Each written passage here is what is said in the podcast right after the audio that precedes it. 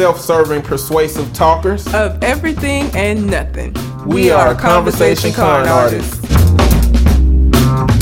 What's going on, people? It's your boy, Mr. On Point. And I am Calamity Red. And we are Conversation Con artists back for another wonderful, fantastic episode. You can find me on Twitter and Instagram at Mr. M I S T E R underscore on point and on TikTok at Eddie B Talking.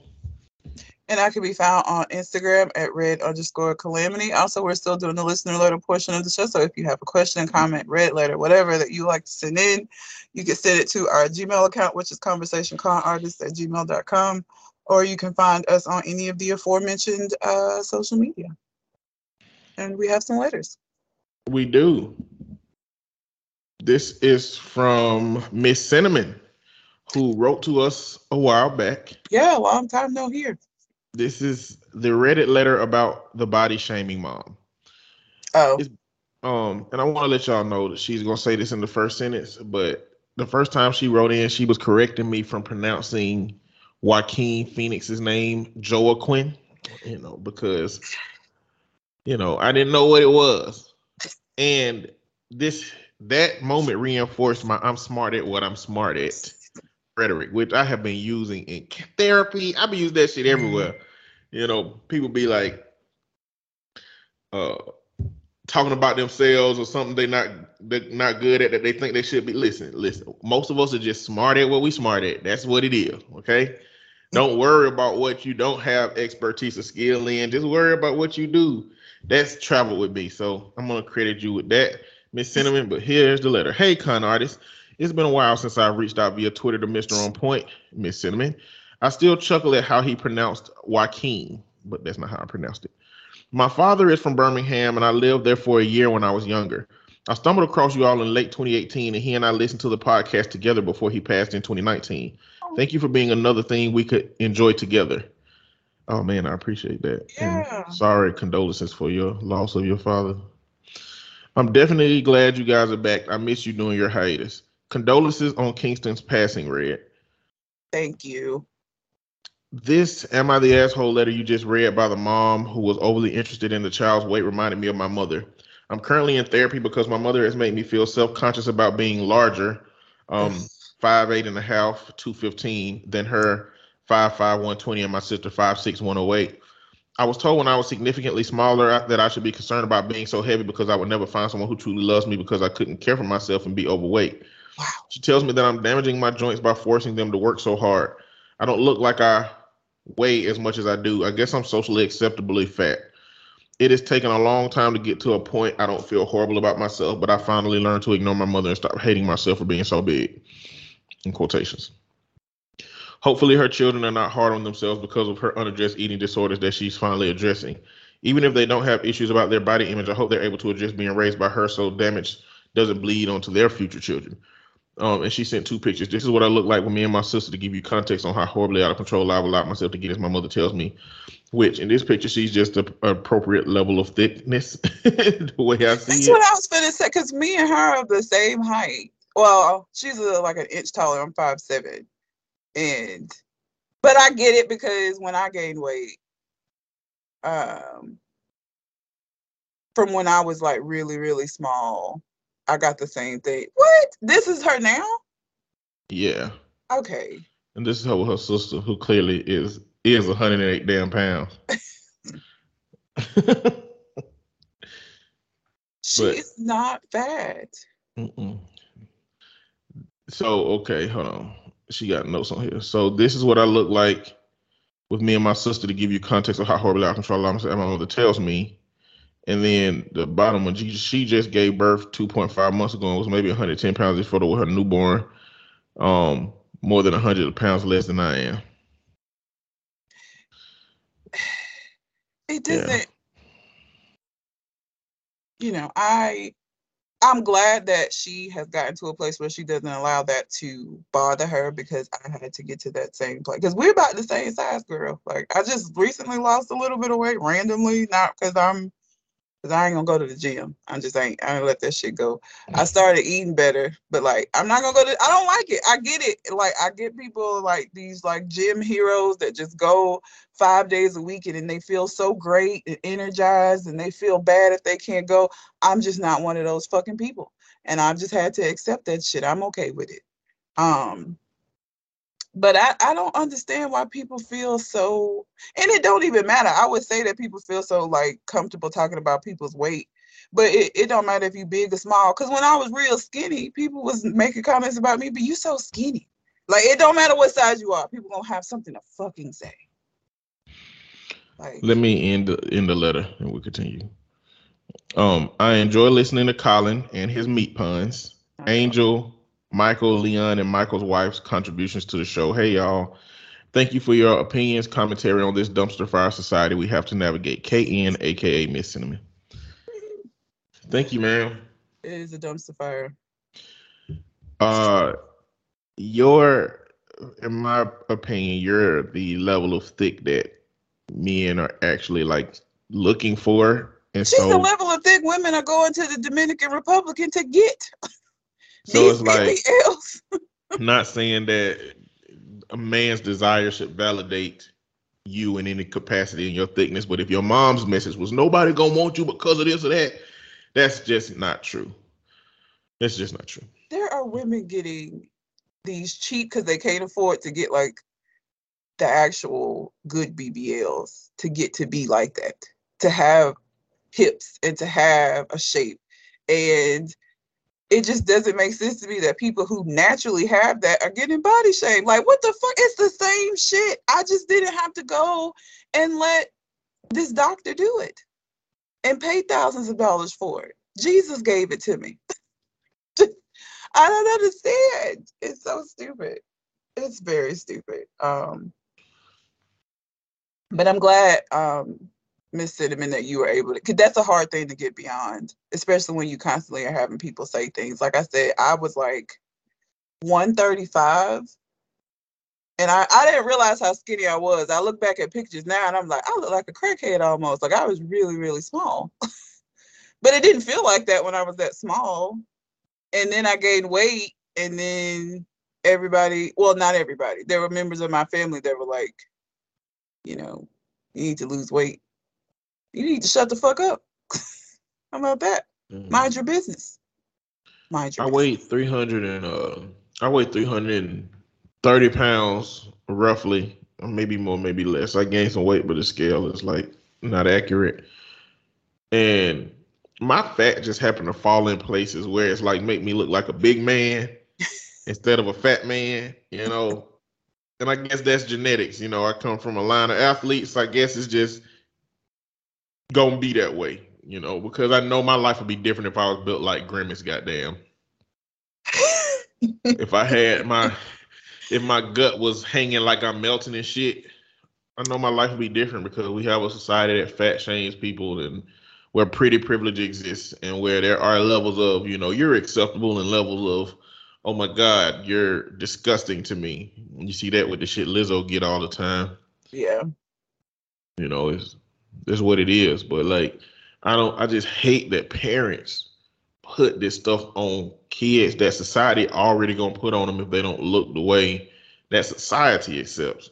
Why parents are creating this false narrative in their head, and like with kids, if you give a kid a message, it's going to amplify. Yep. It's going to amplify. Like there's no way you can deliver a message at level one for a kid because in their world, that's all they got to focus on. They ain't got shit else. So they gonna think about it, think about it, ruminate, ruminate on it, and it's gonna become a part of their personality. So when you're telling somebody when they're young, hey, don't get big, you know, because nobody gonna want you, then they don't focus on the big part. They focus on the self-esteem part, the not gonna want me part. You know, and it can create unhealthy desires and ways to maintain that thinness. That's a lot of what that anorexia would be coming from and that kind of shit. Like a lot of that stuff stems from personality disorders and messages that were given at, at birth, like the links that people be willing to go to adhere to whatever messages that they were given.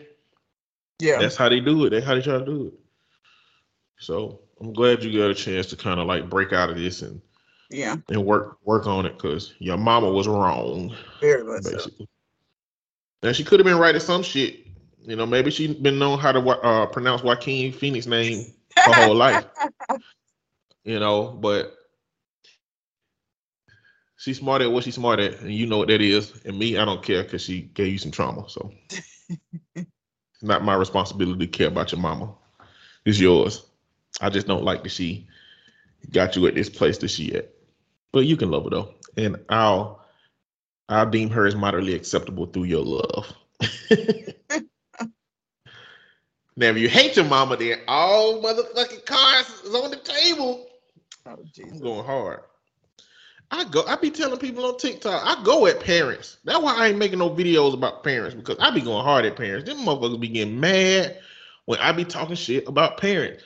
All this whole group of people getting there. They did the best job that they can. They provided for you. I don't give a fuck what they tried to do. If they fucked you up, if they fucked you up, what they what they tried to do is inconsequential. This I, I literally before we started the show just said this about alpha men, but I feel this about parents too. I feel this about people in general. People really be wanting Olympic medal level accolades for doing like mediocre basic ass shit.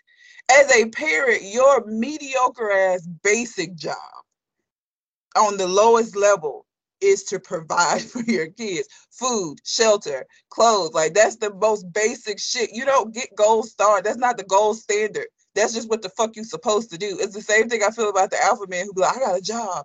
I'm a I'm a high value man because I got a job and I got a place to stay and I got a car. Bitch, you that just means you an adult.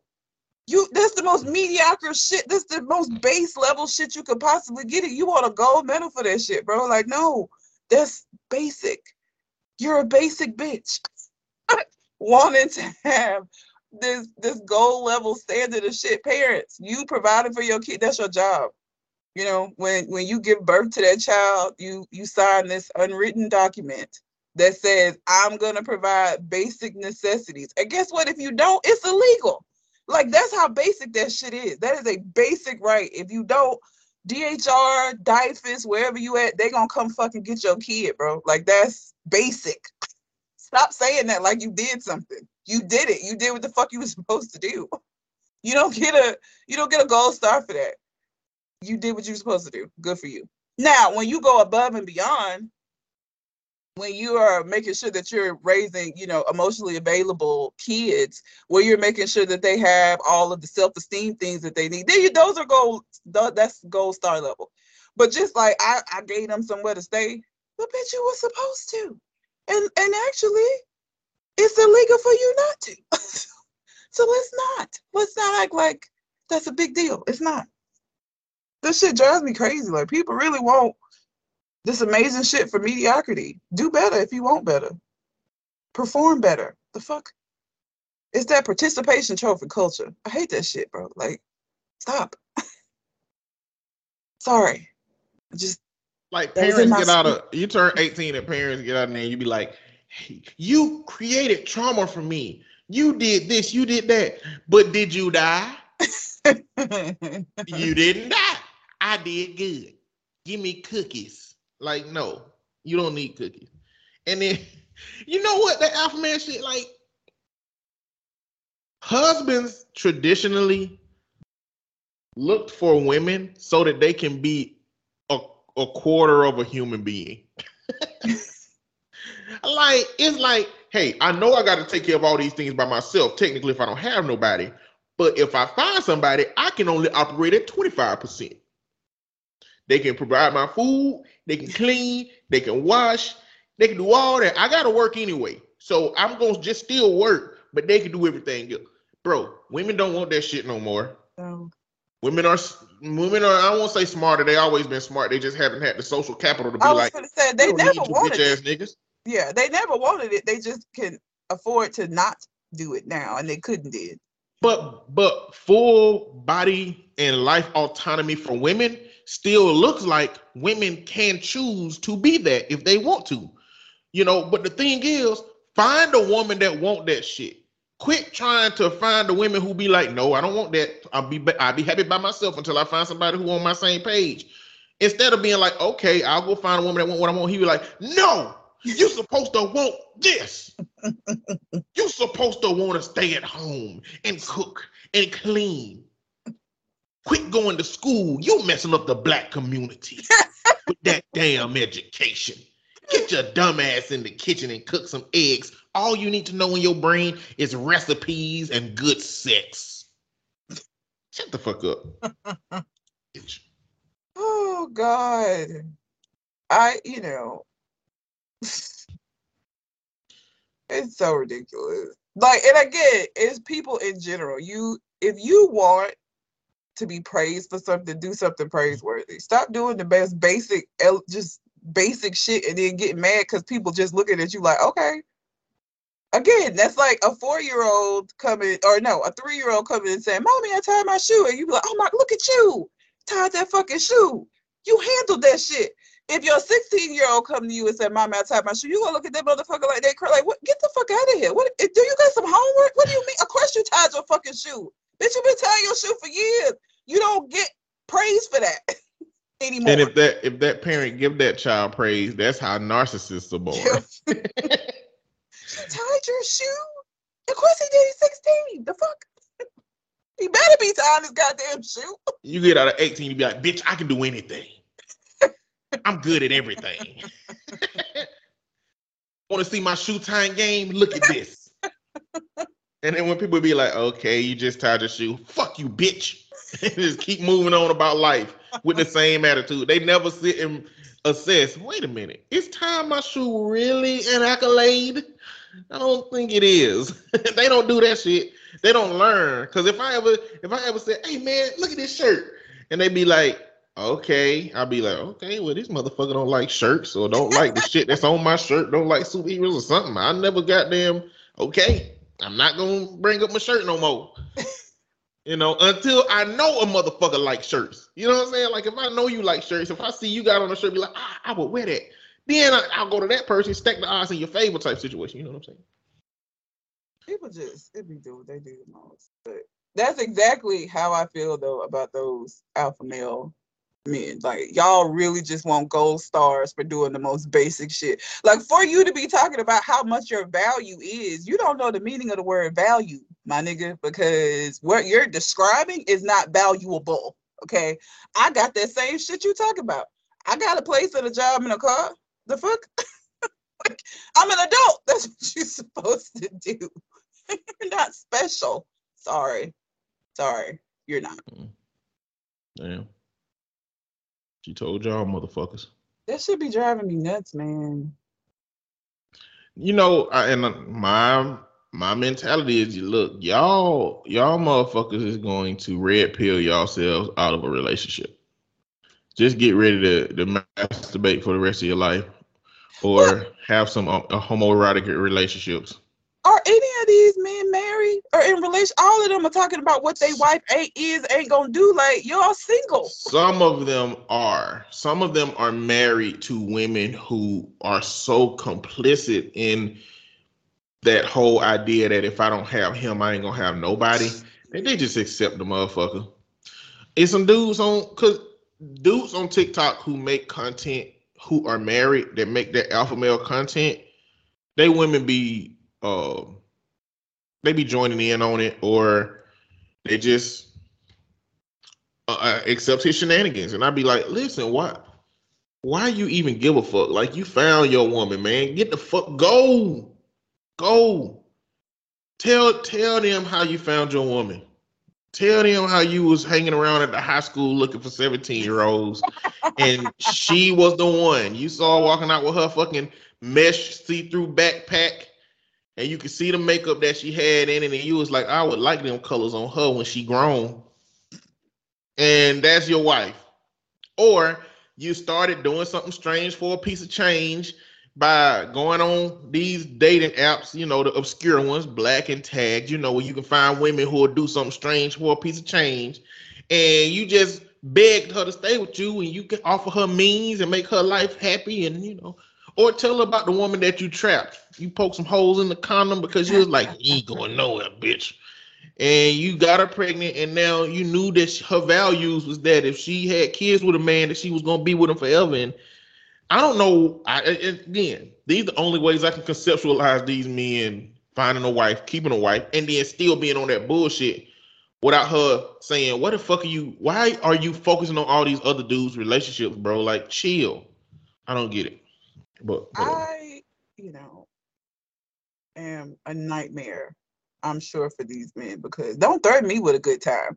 You telling me like if you don't do these things, you're gonna end up alone. That is not a threat to me, my nigga. I'm very comfortable with myself and my shit. like, don't threaten me with a good time. Don't think that you're gonna make me feel bad by you saying that shit because if the alternative is for me to have to be with a nigga like you, being alone sounds amazing being alone sounds like the greatest shit ever. If the uh, the only other option I got is to be with a motherfucker who gonna constantly be telling me how I ate shit and how I need to be listening to everything that he says with bated breath, like nigga, bye. Fuck out of here. Are you serious? Bye. Don't threaten me with a good time. That doesn't scare me. Panic at the Disco. you know what song I'm talking about? yes. I don't remember the name of it. their their to- their song titles never match the Ever, the lyrics the Ever. song. ever. So you can't ever remember any song titles. So yeah. Um. Okay, now tag send us a letter. Okay. I think he sent us a Reddit letter. Oh. The title is UFC. Just one short Reddit post for y'all this time. That's it. Why is it. UFC? I'm scared. I don't know. All right. Today I fucked up asking my Tinder date to choke me. Oh Christ. what you what you say oh Christ for? because this is a Tinder date, meaning that this is a first meeting, meaning that you're putting a whole lot of trust in somebody. I don't have a problem with people that enjoy choking, but like choking is an activity that requires a lot of trust in the person that you're with. And a motherfucker that you just met ain't the person to do that with. So like I just foresee this going in a real bad direction. BDSM, anal sex, those things, trust, trust heavy. You need a lot of trust for it. If you you you shouldn't be asking for them things early. on a first a, a nigga you just met, like you you asking to die. You You asking for a lot to be intimate with a person on that that early. You're gonna end up being on the ID channel in one of these stories that I watch. Assuming this has something to do with intimacy, but let's see. Why else would you ask somebody to choke you? I don't know, man. I don't know. I'm just as I'm saying that on the strength that these titles be taking motherfuckers on a ride sometimes. True. I just don't you don't be knowing what it was gonna be. This is true. Anyway, this happened a few weeks back, only posting now since the condition has finally cleared up. Oh shit. Condition. I've just recently started getting back into the dating scene. Met up with a guy from Tinder that I've been chatting with for a few days for drinks. Things were going very well. There were no awkward gaps in conversation. We were both into a lot of the same things. He was really funny, and it didn't hurt that he was also super fucking hot and in shape. Maybe two ish hours in, he asked me if I had any plans afterwards. When I told him I'm probably just going to go home and watch Kenobi, he asked if I wanted some company. While I did, I said fuck yeah, and he wanted he and we headed back to my place. Where, needless to say, we did not end up watching Kenobi, or at least not very much of it, before we dropped the pretense, started matching lips together, and clothes started flying off. Something to note about me is that I love roughness and love getting manhandled. I understand that's not for everyone, but that's what I like. This guy was very sweet and gentle with me, but at the point at this point, I'm very much into it and trying to get him to go harder. Spank me, pull my hair. Finally, he got me prone from behind, and I'm calling for him to choke me since I know it'll drive me over the edge. He's very reluctant, but eventually relents. I had expected him to just use one hand on my neck, but he ended up using his whole arm, kind of like they do in UFC fights. Because he doesn't know. It was very tight, but he was pulling almost no pressure on it. So I could still breathe relatively normally. I'm not sure if that makes sense, but it's the best way I can think to describe it. Wanting it to be tighter, I kind of teased him by saying, Come on, don't be a pussy trying to be sexy, but also letting him know to choke me harder. He obliged, and it was the tightest I've ever been choked. I could feel my whole body shaking as I started to orgasm. The next thing I knew, I was jolting awake and gasping for air. It's not the first time I passed out from being choked, but this guy was urgently trying to get me dressed into a hospital. Yeah. I thought he was overreacting until he got me in front of a mirror and I saw that one of my eyes was filled with blood. Like imagine all the parts of your eye that are white and just blood red. It didn't hurt, but needless to say, it freaked me out pretty badly. To wrap up this overly long story, I've spent about 45 hours awkwardly explaining what happened to multiple nurses and hospital staff, explaining that I had asked them to do it and he wasn't abusing me, which I imagine was hard to believe given the appearance of my eye and the bruise starting to form around my neck. Long story short, the doctor let me know I had popped a blood vessel in my eye and that while it looked bad, it was most likely superficial and would clear up in a few weeks. He ended up driving me home, but ended up not responding to any of my calls or texts the following day. Found out he ended up unmatching me on Tinder as well. So yeah, pretty sure I traumatized him and blew the opportunity at a relationship. Too long didn't read. Ending up asking my Tinder He ended up passing out and popping a blood vessel in my eye. I had to explain that I'm just kinky weirdo to hospital staff and likely traumatized my date to the point where he wants nothing to do with me. Edit. You. Sorry. Just wanted to take a moment to update this post and clear up some things. I completely acknowledge that this situation was 100% my fault, and I really do feel awful about what happened, but that's not a whole lot I can do. I had already checked out to try to make amends the day after the incident happened. As much as I would love to properly apologize in person for everything that happened, it's clear that he doesn't want to speak to me, so I'm going to respect his wishes on that. No, I'm not going to therapy because I have a kink and got caught up in the moment because I was horny or any other contrived reason you come up with. Please stop assuming I'm super into BDSM. I'm really not. I just enjoy a little roughness and being choked. I do appreciate people giving solid advice though. Um, five, he might have been reluctant to choke me, but he was still very much a willing participant. You can call it victim blaming or whatever, but some of you are very cavalier when you use your word rape and sexual assault. We'll update if I think of anything else. I don't know who used rape and sexual assault. That's a little much. But so one, so many things. This is why you don't do that with somebody that uh, you just met. This is why you don't do that with somebody that is not uh, aware of that. Like he he has no experience in doing that, so he don't know how to fuck to do that shit. And you didn't you introducing him to it in the middle of already having sex. Like he don't know. And of course he unmatched with you and of course, he don't want nothing else to do with your ass. That nigga was afraid he was gonna go to jail. These doctors and nurses looking at him like he didn't uh fucking hoped you. he was probably terrified.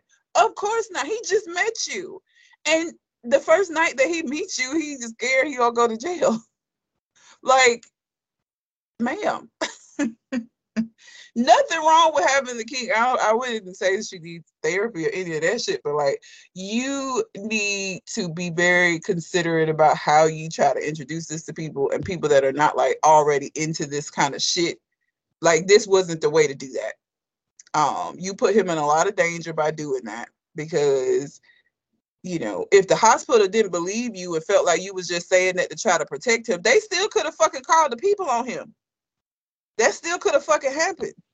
And you sitting there looking like a goddamn accident victim, like you put him in a lot of danger, ma'am. You did. And yes, he agreed to do it, but like asking somebody to do something while they're like fucking you is like I don't know. That's a lot. This was definitely not the way. Like I don't know who was saying something about assault and rape, but like y'all y'all are dragging it. That's absolutely. I don't. Nothing has to do with that. There's, you know, one, there's a lot of people that don't understand the BDSM scene. Number two, um, I guess a lot of people would probably look at it like at a certain point, even if she would have said no or stop, she would have been choked to the point that she couldn't say those things. You know, and I'm sure some people would look at it in that way. Um, also, probably they would probably look at it in the sense that like the level of the level of um harsh you are in those moments also makes an implication to that um to them. But you know respecting women's rights is choking them when they say choke them just for y'all so y'all know. That is respecting a woman's desire. Like it's misogyny if a woman say choke me and you say no because you're a woman. That's misogyny. Choke that woman. But learn how to choke appropriately. Don't just go in for the kill. He didn't know what to do. First off, when you choke, you don't go for the front. That's the esophagus. You can crush that shit. You don't do that. The the two big veins on the side, ask her to grit her teeth so she you can feel those veins on the side. Choose one of those to press. Don't press both of them at the same time because you're damn to kill if you do that. But it it your kink is not going to automatically equal somebody else's. If he was uncomfortable with doing it, like I'm not for like for like pushing people into doing shit that they're not comfortable with. He was very obviously not comfortable with that. He was very obviously unaware how to do it and hadn't done that kind of shit before. Like, don't push the issue or like talk about it later, but not in the midst of having sex. And by God, um, goaded him by being like, "Don't be a bitch, choke me." Like, Yeah, what? don't don't bring Don't toxic do masculinity into it. Don't bring Like- your own internalized misogyny. Like, don't use that kind of measure. But even after that, he still didn't really. I don't know. Did he do it hard after that? I can't. I can't remember. he did, yeah, because he did do it. When like, she called him that, that's when he. Yeah, yeah. Don't do that shit. Like, if somebody's not comfortable with something, then they're not comfortable with it. Like, you can't force it because that's what you want. That's not okay, man or woman. Like, it ain't okay for you to be a woman and do that shit to him because if he tried to like goad you into doing some shit you weren't comfortable with, he would get crucified. So it's the same for you. Don't do that shit. And don't use his masculinity as a tool to try to force him to do some shit that you want him to do. That's not cool. You shouldn't have did that shit. That's not okay. And, and the reality is, when you're meeting new people, you gonna have to keep some of your stuff in the bag until y'all know each other well enough for you to communicate with those people and know where they are with that, and then help them navigate towards where you are, right?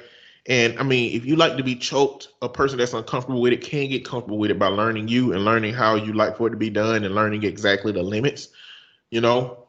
Now, if you want somebody to drink your piss, then they might never ever get comfortable with that. Like that's just maybe something you'll never have again in your life if you've had it before. But if it is what it is, you got to know where the limits are on your kinks, basically. Red face looks I'm so sorry. after saying that. You know people do that, right? I know, and that's why I just do. Somebody asked me to pee on them before. I didn't. I I didn't because it, it I, we never met up for real. We never met up for real. It was, but I would have because if I wouldn't have, then that would be misogyny.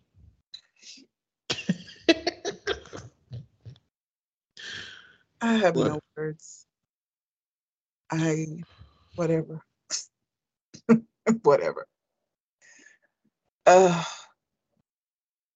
anyway. It's, it's too That's much. it. Appreciate the letter tag.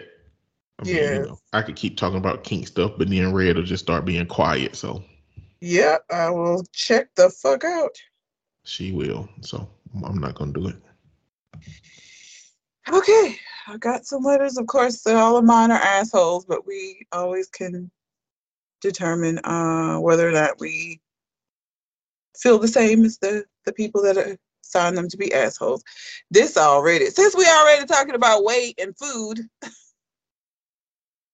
from Cinnamon's letter, let's just continue. This is a short one. Am I the asshole for giving my girlfriend less food than me when I cook? Yes. Unless she's asking you to do that. If you're doing it because you're helping her, yes. He's 26, girlfriend's 23. So I am 6'2, 220 pounds, and being called an asshole by my girlfriend, who is 5'3 and maybe 130, for not making our plates the same amount when I cook for us or make our plates. She says I should be making even amounts of food for both of us. And I say that she doesn't need as much as I do because she doesn't go to the gym and she is so much smaller. So she needs less food just to stay alive than I do, all things being equal. Bitch. Also, it's not as if I'm starving her, giving her a tenth of what I'm eating. It might be like half the amount of fries if we're having burgers or something. I feel like the stance is reasonable. But I wanted to ask, am I the asshole? You don't get to decide that for her. You don't get to say, you need less to live than I do, so I'm going to fix that for you.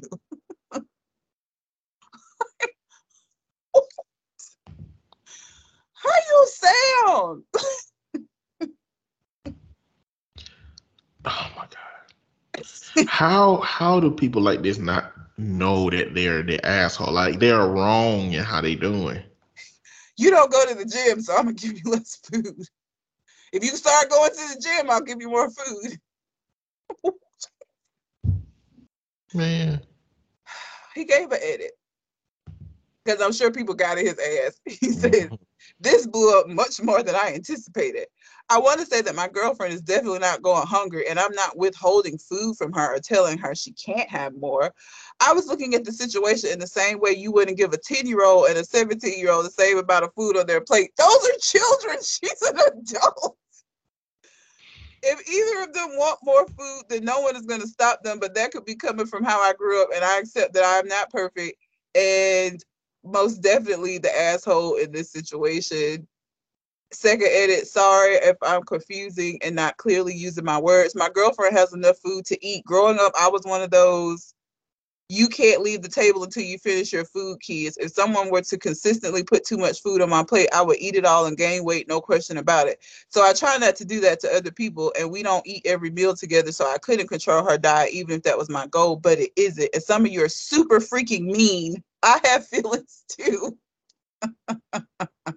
What the fuck did you think you was, bro? this ain't church. If you want some kumbaya, I go to church, nigga. You came to Reddit. Have like, was this your first day on Reddit? If it was your first day on Reddit, that's your fucking mistake. You you didn't know where you was at. Okay, motherfuckers is gonna roast you. Number one. Number two, your ideals about food and gym and sharing are stupid. Another human being get the option to choose what the fuck they want to do with their life. If you don't like their gym to eat ratio, then leave and go find you somebody else who gives a fuck about it as much as you do.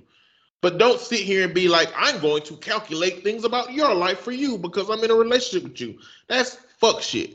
And the comparison that you made about the 10 and the 17 year old, and that's in that scenario, she's the 10 year old and you're the 17 year old. You just relegated her to the to a child who needs somebody to monitor things for them because they can't do it for themselves. How you sound? like, what? Oh my God. Like, I don't know what you thought was going to happen. Like, I don't, I really think that some of these people think they're going to come on here and people are going to be like, oh no, you're not the asshole. She needs you to help monitor her food. You're not the asshole. You're right. She is smaller than you and therefore needs to eat less than you eat. And she don't go to the gym. Yeah, man, you're doing the right thing. Like I really think that that's what they think is going to happen. But like, in what world? I don't know. They asking people at the gym. they asking people at the gym. Hey, my lady doesn't come to the gym. What do you think I should do? Well, how much do you all eat? Maybe you know we eat the same amount. No, give her less. Give her less. She's not working. What's she gonna do with those carbs, bro? How's she gonna get those calories off, man? You can't. She can't consume the same amount as you and not work out like you do, man. She's gonna lose. You're gonna lose her. She's gonna lose you. You're getting toned up and hot, and she's getting big and bloated. No, man. Listen, man. Some people metabolism is just higher, man. It's like don't. Why are you measuring people based off hypothetical shit? If she ain't too big for you now, and you love her, and you want to be with her, why are you trying to change shit? Yeah, you're right. That you don't. There's so many things that go into weight gain other than just the amount of food. If she, I, I, when I, I literally didn't start gaining weight until I was like 32, and I was eating like fucking awful. And the reason was my metabolism was just on crack. It just was. Like it didn't matter what I ate. My body burned enough fuel every day for it to not fucking matter. And I just never gained weight. So there's so many nuanced pieces that come into like how our bodies metabolize things and what's what it stores, what it gets. Like it's not as simple as I'ma feed you less because if her metabolism was slow and you still you could still be giving her food and she still could be gaining weight. Then what? You gonna give her less and less and less? Like this is so also, you know, you might be doing the reverse work because like if she leave the house hungry because you fucking bitching about that shit, then she going to get a burger from McDonald's because your ass ain't feeding them. Dummy. Come on, man. Y'all can't be this this stupid. I guess he's smart at what he's smart at. Motherfucker smart at squats and bench presses, but stupid at relationships and food consumption. You know, I uh can't. Um apparently there's like a lot of so there's another one. Am I the asshole for expecting no no no no no no. Am I the okay. asshole for huh? I got some. Okay. I have another weight one. I don't know if you want to do Damn, it- that's what you went on lately, huh? No, This- that's this just gonna be a. I don't know if this is. popping up. Oh, This one is Am I the asshole for calling out my girlfriend's chubby 10 year old son and embarrassing him? Why would you say that to a child? He's 10. It's kid weight. Like, you don't even know.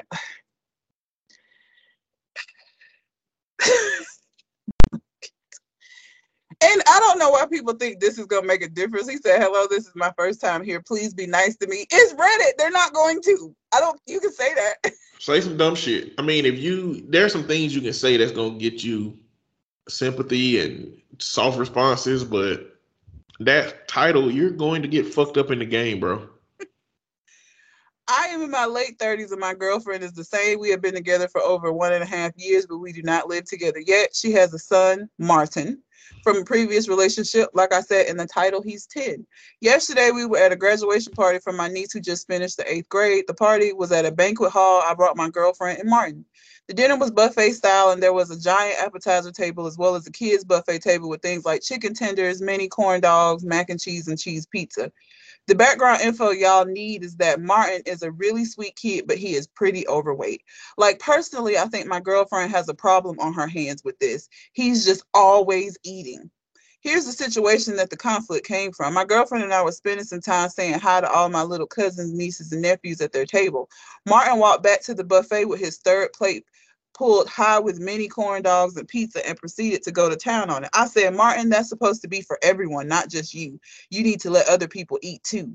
He got really quiet and was kind of off the rest of the party. I took my girlfriend and Martin home, and then I got the angry call from my girlfriend. She's mad that I made that comment to Martin. She said I embarrassed him and insinuated that he is in fat he is fat in front of all of the other kids. I didn't think my comment was out of line. The kid was eating all the food. She said that if I had a problem, I should have told her privately and she would talk to Martin privately.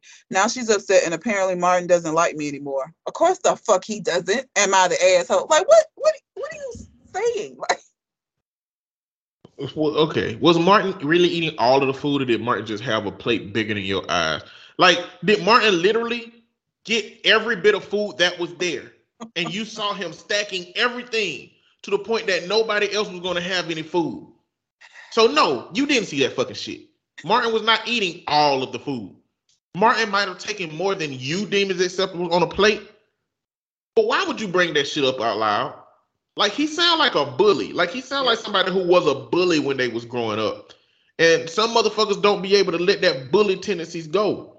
And you know what? A lot of motherfuckers don't know this, but like you be thinking that bullies be like the same age, but sometimes adults that used to bully can bully their kids if the kids fit the personality of kids that they would have bullied when they was a kid. So you sound like a bully. You sound stupid. Martin went eating all the food.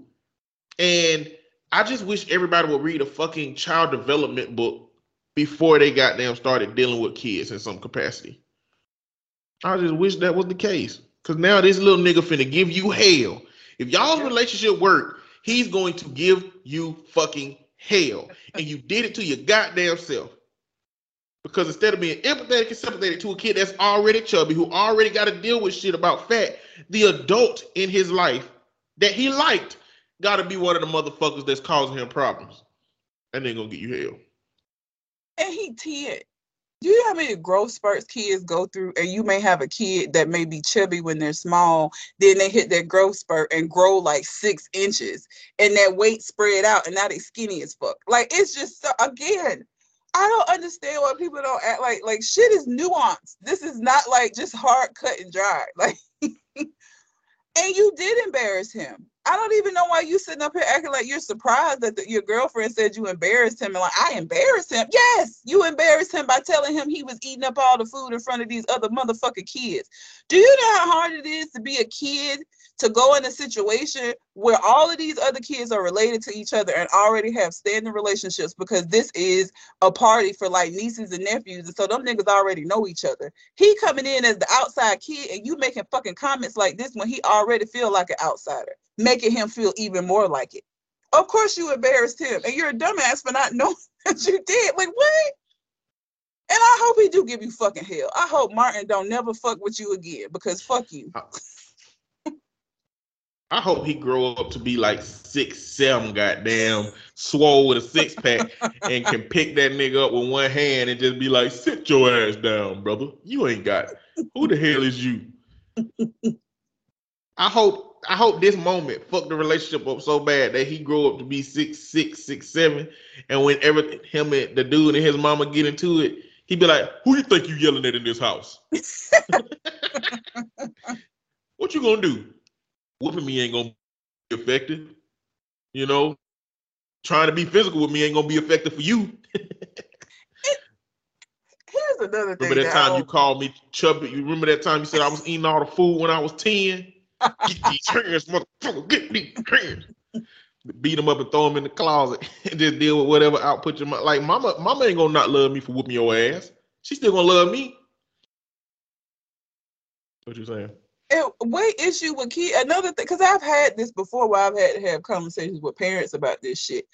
You're you're not her parent, but the if you had an issue with his weight, that's something to talk to his mom about. Kids eat what is is given to them.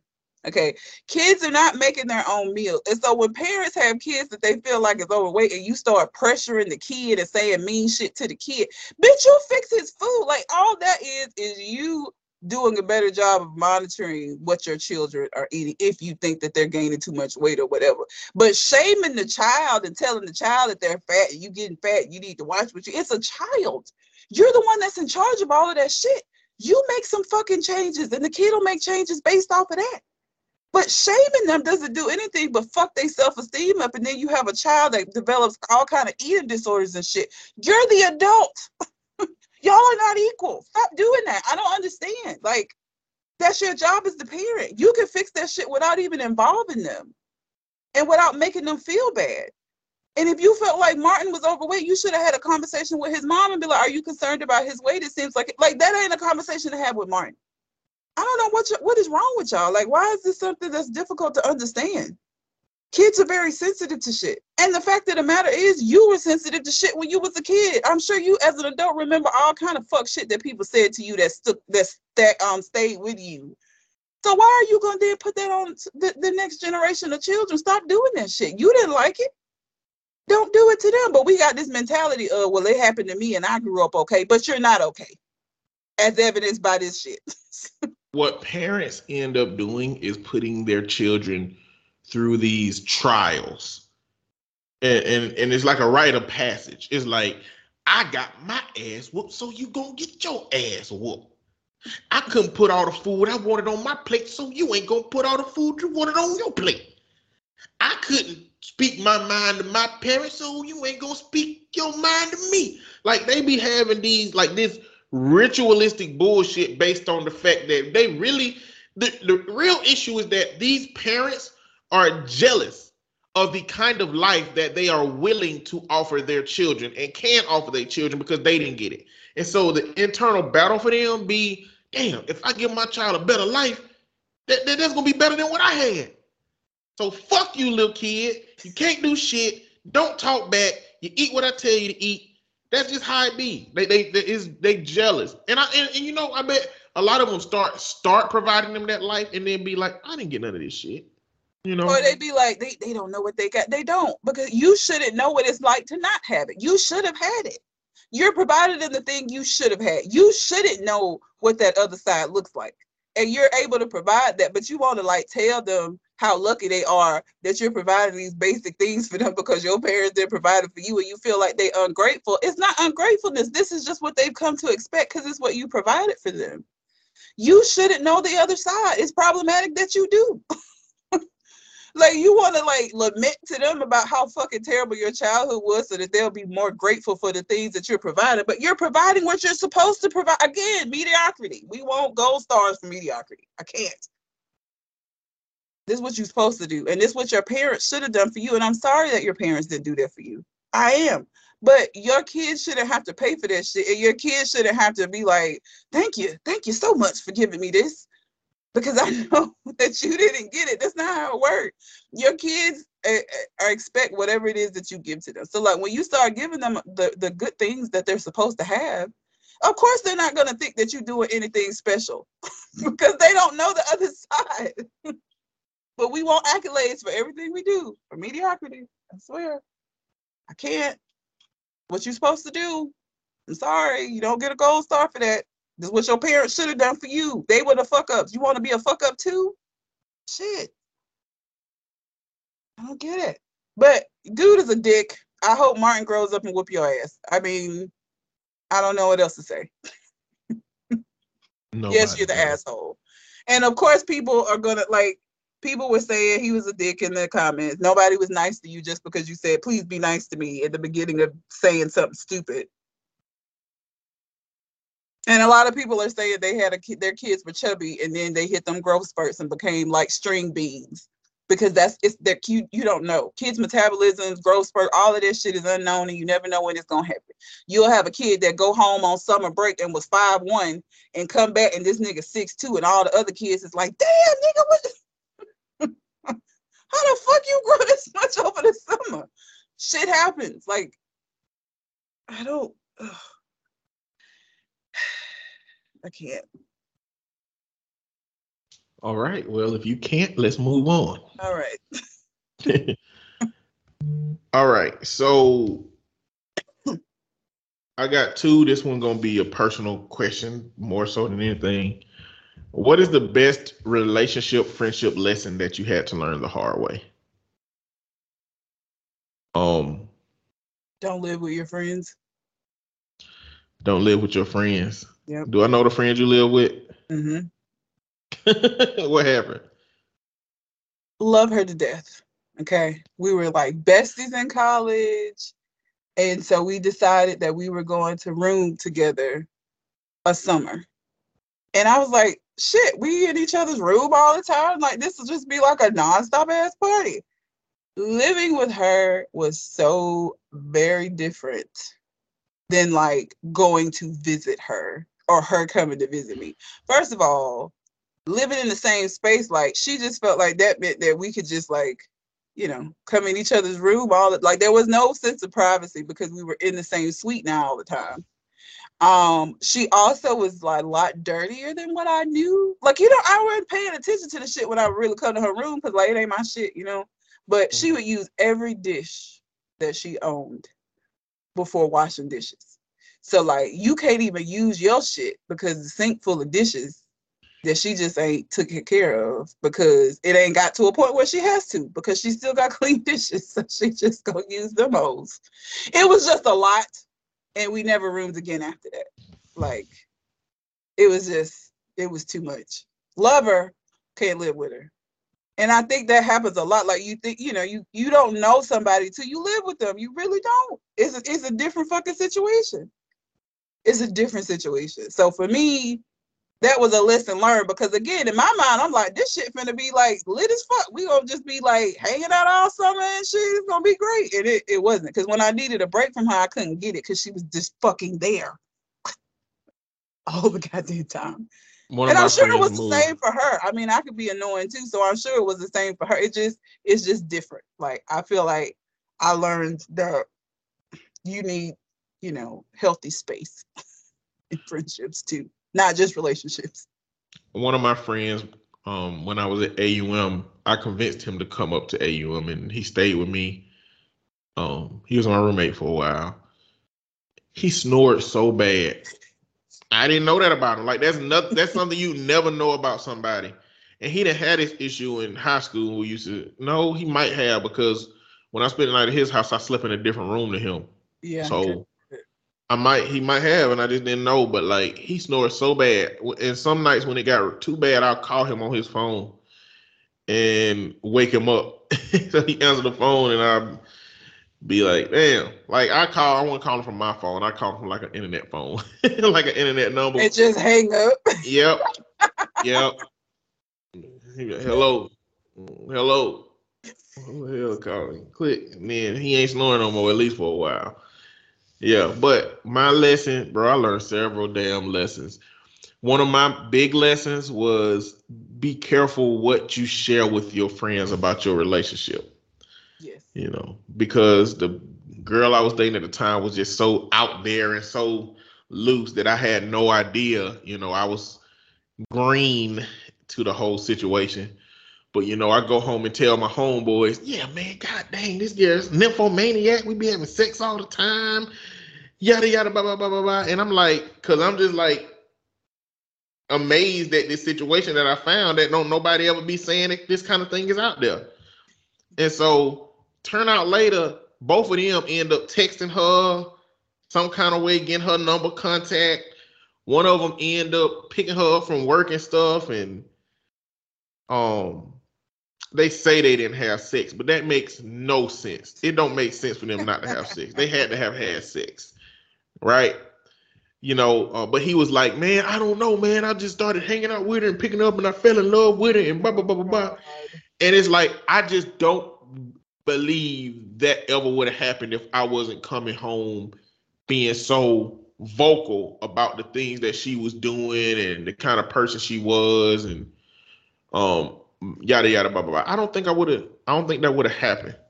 Um but it did. But that was a that was a tough lesson to learn um in that regard.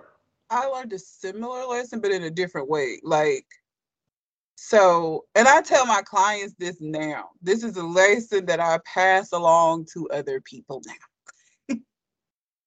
when you are in a relationship, okay, the people in your life care about you right? They entertain the people that you date because they love you, but they don't really give a fuck about those folks, right?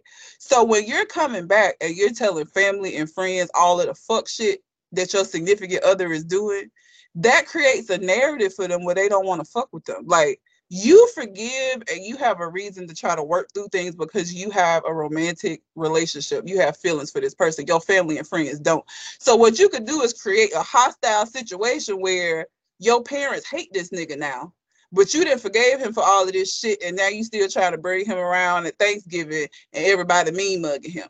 Like you have to be very careful about go into family and friends with problems in your relationship, especially when you're going to continue that relationship because it colors their experience with that person. They don't have a reason to forgive. You forgive them because you got all these mushy ass feelings for them, right? Your family don't give a fuck. Your family just know that you can't cry into them because this nigga fucked you over. That's what they remember, and that's who he is from then on.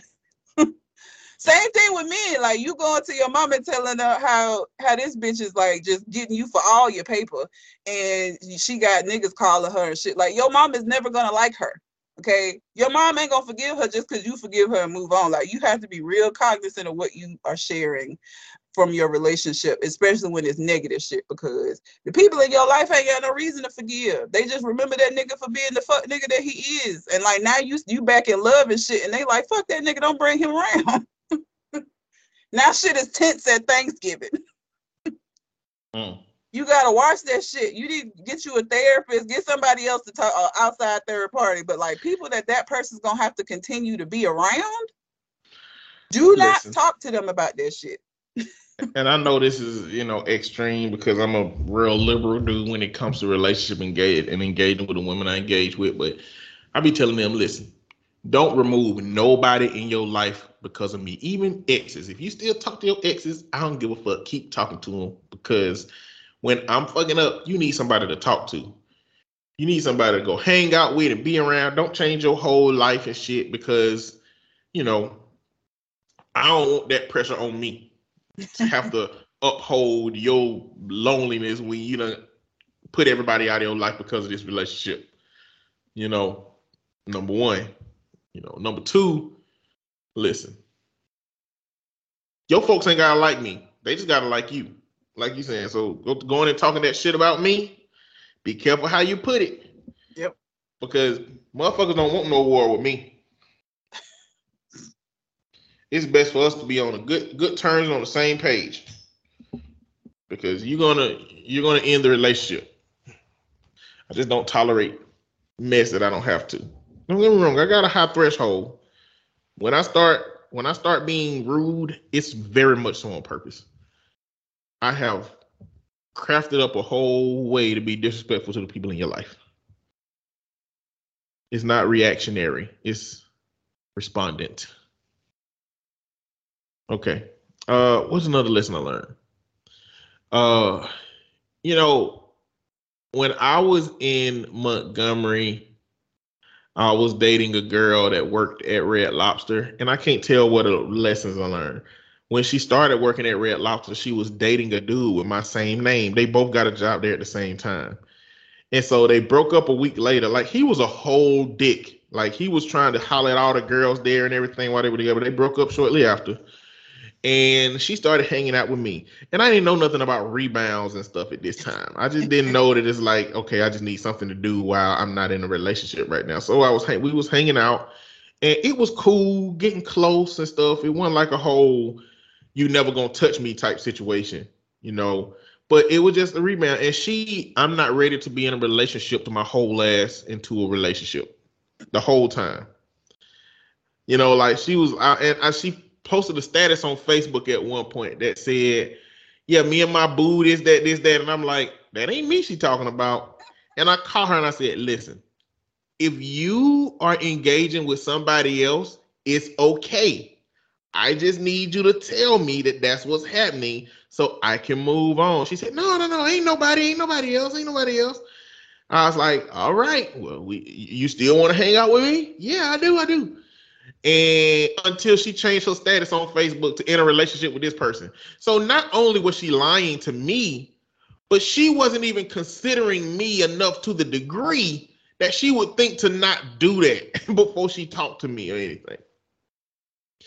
But you know what I learned from that is that uh, what I learned about rebounds, and I learned that people will take you as far as you allow them to take you in a situation. And you know, I've been on the other side of that too, taking somebody as far as, you know, whatever, due to circumstances and stuff like that. But um these are just the situations that happen in, in the world as, as we go along. Oh, complicated. But yeah. Learn those, the lesson. That's another lesson in and of itself. Like whenever I see people that's like, all these men are the same, all these women are the same, like you the common denominator, and at some point there's a lesson somewhere that you ain't fucking learned. like I anytime something ends, whether it be a friendship or a relationship, you know, I go back and I look and I review that situation and see if there's anything from that that maybe I didn't know that I've now gained. Like these things that we're talking about now came from being in situations where we learned the lesson. Some people don't learn to listen though. And so you just keep, it seems like you keep going through the same shit. It's because you haven't learned to listen. And so you're still just repeating the same pattern of behavior. Once you learn the lesson, you can change the behavior and change the outcome. Learn the lesson. Figure out what the fuck is the what was I what did I need to learn from this situation? And learn the lesson. Mm-hmm. Use that shit and don't repeat the shit. Then you won't be in this looking at the same nigga in a different body. If you dating the same person in different bodies, it's you. Why are you attracted to the same motherfucker? Or why are you attracting that same kind of person? Like you to come in the common denominator at some point. What is it that you're doing? Learn the lesson. Okay. And I got one more. Okay. My 39 year old male, ex 41 year old female, wants me to share joint custody of my stepson, 11 year old male. I don't want to agree to that, but feel guilty about abandoning him. uh, let's go along with that tattoo situation. yep. All names used are fake names. My wife Jane and I have been separated for a year, but we aren't legally divorced yet. We were married six years and together for slightly under eight in total. We have two children together, Luis and Tim, and both have children from previous marriages. I've always shared joint, custody of my kids, um, James and Molly, with their mother, but Jane's son Ethan lived with us full time, and his father hadn't been in the picture since he was seven. We've recently started seriously discussing the divorce after deciding it would be impossible for us to reconcile. We're happy to split custody of our children, and we are committed to ensuring that they grow up feeling safe and loved and as stable as possible. However, Jane also wants me to have a parental relationship with Ethan because he doesn't have a father figure in his life. I refused. I have nothing against the kid personally, but we both always acknowledged that I wasn't his father. He never called me dad. I was never the priority to be invited to school events. He never celebrated Father's Day with me, and Jane and I didn't discipline each other's kids. The idea of sharing custody of him like I do my biological kids sound insane to me. Jane is upset because Ethan has recently started talking to her and her parents about how he doesn't feel he have a dad. I think he should be talking with his bio father about that and not with me. Also also Jane has no interest in remaining in James and Molly's lives as they have a present mother. Currently, Louise and Tim live mostly with me, and Jane and Ethan have moved abroad. She has visited a handful of times. They paid a one month long visit to her new house, but I've not seen Ethan since the split, nor have we contacted each other in any other way. He hasn't contacted James and Molly either, and they basically and they barely talked about him.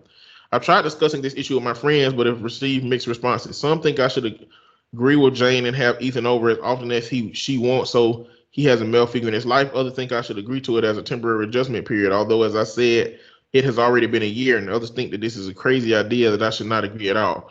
I do worry for Ethan. We were never close, but I imagine this feels awful for him. But I don't feel like he should be my responsibility anymore. I have limited space in my house and four kids as it is, but I also feel guilty about abandoning him, even if I have no legal responsibility to him.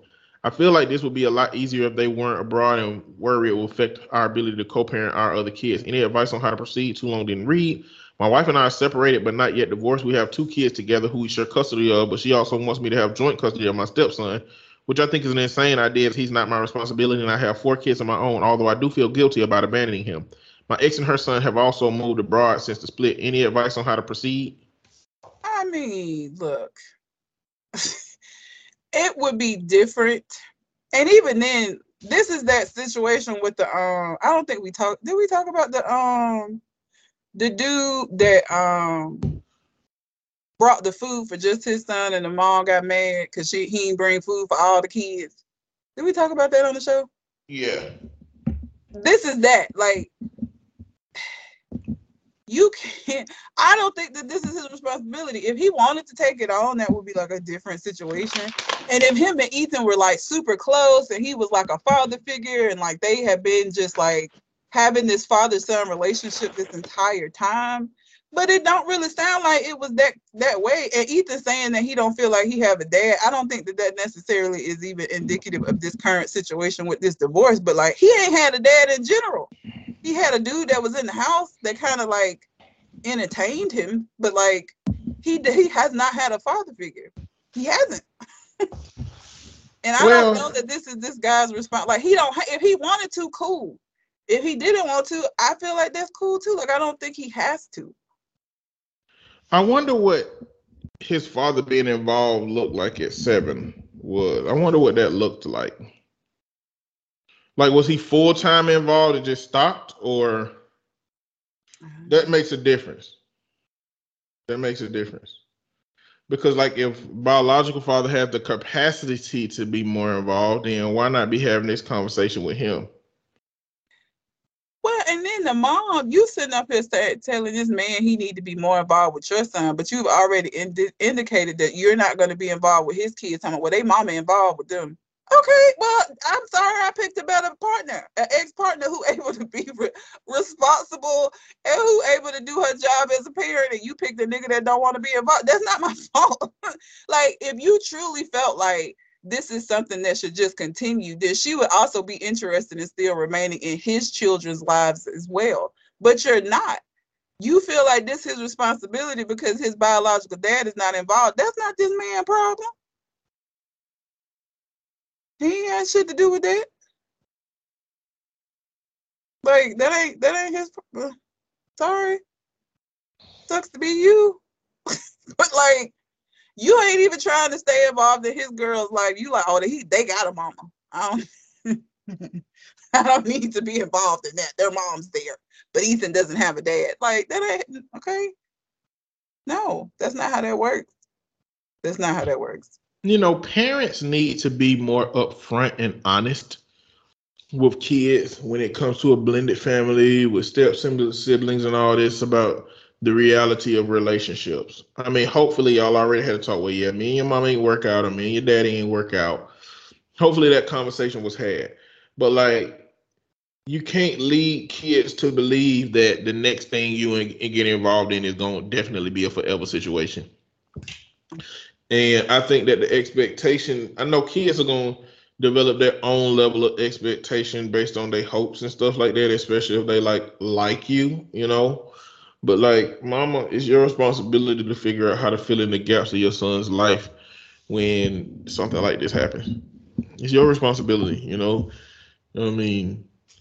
In the in society, it might not have been your fault that you know that relationship ended. It could have been based on the man's behavior or whatever, you know, and it could be zero percent your fault, but your child's life is still hundred percent your responsibility if that father chooses not to be involved. I mean, I hope you at least get some child support out the original father if he just really ain't just gonna be around, you know, since seven, since the age of seven, he just really ain't gonna be around. But unfortunately, it's up to the current man or current ex whether he wants to take on that role of responsibility, and he don't have to. He doesn't have to. And then like y'all move to another country, so it's like, what that supposed to look like? You know what I'm saying? Like, if you want your son to have somewhere to come every summer, then fine. But like, what is what is me even being in that role supposed to look like? You know, like, is it just that you want me to call the motherfucker every week or something? what do you want me to do? Like you, I mean, I'm definitely not gonna be financially responsible for no shit. I'll tell you that much now. Even if I did choose to do this, like you gotta find finances from the other father from somewhere else. Cause I got four kids. Like, what did you really want this to look like for real? That's the answer. That's the, I want the answer to that question. What were you planning for this to be? Yeah. You know. But you know, whatever. Um. How much news do you have? Do you want to do another one or you want to move on? I don't have a lot of news. I don't have a lot of news. Let's keep moving. Okay. The letters. Um, am I the asshole for telling my niece that her choice of career isn't well respected? Why is it your business? She your niece. Is she gonna be asking you to take care of her if shit don't work out? If not, why the fuck is it your business? Before I even read it, it's not your business. Mind your goddamn business, bro. Mind your business. It's free. It don't cost nothing. Minding your business is fucking free. I don't know, know why people act like it's the most expensive thing in the world, but it don't cost anything. This lady's 45, her niece is 18. My niece just graduated from high school, and of course, me and the rest of her family are very proud. Moreover, she got into a pretty good school, so we're pretty excited about this as well. Me, her mom, my sister, and my brother in law, and my niece and nephew went out to lunch today. I asked my niece what she was thinking about majoring in, or if there were any programs she had already been accepted to. She told me that she got into the school for graphic design. I was a little surprised because she's obviously a smart girl, so I thought she would choose something more efficient and productive. I asked her if she has already made up her mind on graphic design. I'm pretty sure the money isn't that great in that field. She told me, of course she has, and asked me why. I told her that I was just expecting her to choose a more well respected career. She told me that graphic designers are well respected. I told her that they might be a little respected, but not as much as other careers like engineering, computer science, or the medical field, which I was convinced she was going to go into since she's very bright. I'm a nurse, so that also plays a part in it that a fellow member would be would go into a highly respected career like mine. She got really upset with me saying that I was insulting her choices. I replied that I wasn't insulting her. I was just saying that graphic designers aren't as well respected as other fields and that that was just the unfortunate truth. She cussed me out saying that she didn't want to be a damn nurse and walked off. My sister got upset with me calling me dumb and she said and she and brother-in-law left again, my niece is very smart. I just wanted to let her know about her options and be realistic about it. Am I the asshole? She did an edit, but I want to talk about this before I read the edit. Bitch. Ma'am. the condescension with which you engaged into this conversation with your niece and just your overall attitude is just awful. First of all, depending on where she gets a job, she could do very well for herself as a graphic designer. I don't know if you know what graphic designers do or if you're aware of what that job entails, but there are instances in which she could do very well for herself as a graphic designer, depending on where she gets a job from uh, when she graduates. And even if she couldn't, even if she was going to end up, you know, working at a job that only paid her a little bit of money, what fucking business is it of yours? To kind of come in and shame her by telling her that it's not well respected. Well respected by whose standards? Just because you're a nurse. And to be honest with you, with the attitude that you have, I hope to hell you're never a nurse of mine. Because you seem like one of them nurses that you have to get together because bitch you wait a minute. Like you just seem like your bedside manner would be fucking terrible. Um you're an asshole. Absolutely. Why would you? Why? Why would you feel like this was your job to do this? If her parents are cool, everybody was happy. You say she's very bright, which means that she's going to be able to do with things with this that other people may not be able to. And you just shit it all over there. Of course, she got upset at you, bitch. Like, yeah, this is uh, how do you like where? Send me the link to the website that calculates how much respect professions get. Because I mean, I don't think nurses really gonna be on the top of that shit. You know, like I don't know. Like, say it with your chest. If you want her to be a nurse, just say that shit. Look, I want you to be a nurse. It'd be cool if you was a nurse, because I'm a nurse. That would be cool. But like just shitting on the choices that a motherfucker make why wouldn't you think that's going to make a motherfucker feel a certain type of way about you? Why? Why would you why would you think that? But you know, some people just can't read the room, they can't read the moment. They they need assistance with that kind of shit. And it's it's stupid. I'll read her edit because she just keeps digging the hole for herself. Okay, first I need to clarify a few things. First, I am proud of my niece. I'm just disappointed in her chosen field. Second, all right, maybe graphic designers make a lot of money, but it's not just about money or creativity or any of these factors. It's about intelligence and service. Nurses are by far the profession who deserve who serves the most. And yes, Despite being disrespected from entitled patients, we are known to be the hardest working, the most ethical, and yes, the most respected job title aside from doctors and surgeons. So, to those in the comments and the ones who are sending me angry messages, you clearly are misinformed about what we do all day.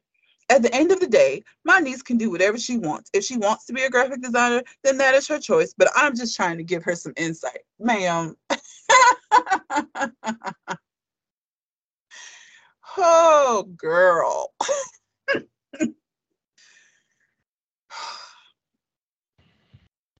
I don't what happened to you? Like why are you like this? Like I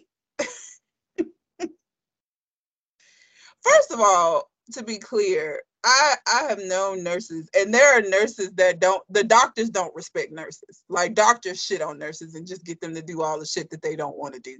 So like you and this whole, it's the most respected job under the like, girl.